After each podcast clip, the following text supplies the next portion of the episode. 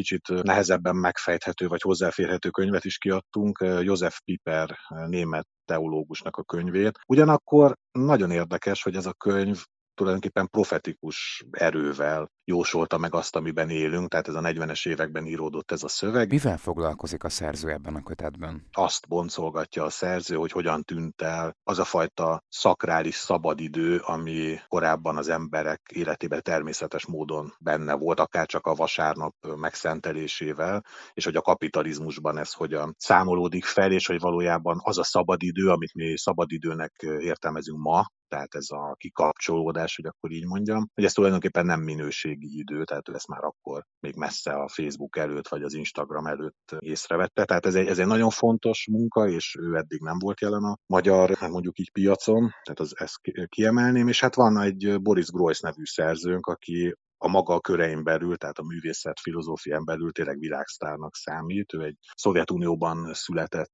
teoretikus, aki most már Amerikában él, és hát mondjam, amikor a fűszöveget írtam a könyvhez, akkor adták magukat a hatásvadász mondatok, mert hogy hát tényleg ilyen fejezetek vannak a könyvben, hogy Hitler művészet elmélete, vagy egy elemzés arról, hogy a terroristák többek között Osama Bin Laden hogyan használta fel a videó, mint kifejező eszköz, vagy mint médium előnyeit idézőjelben. Tehát egy elég provokatív könyv, amiben szó esik többek között a turizmus világméretű elterjedésének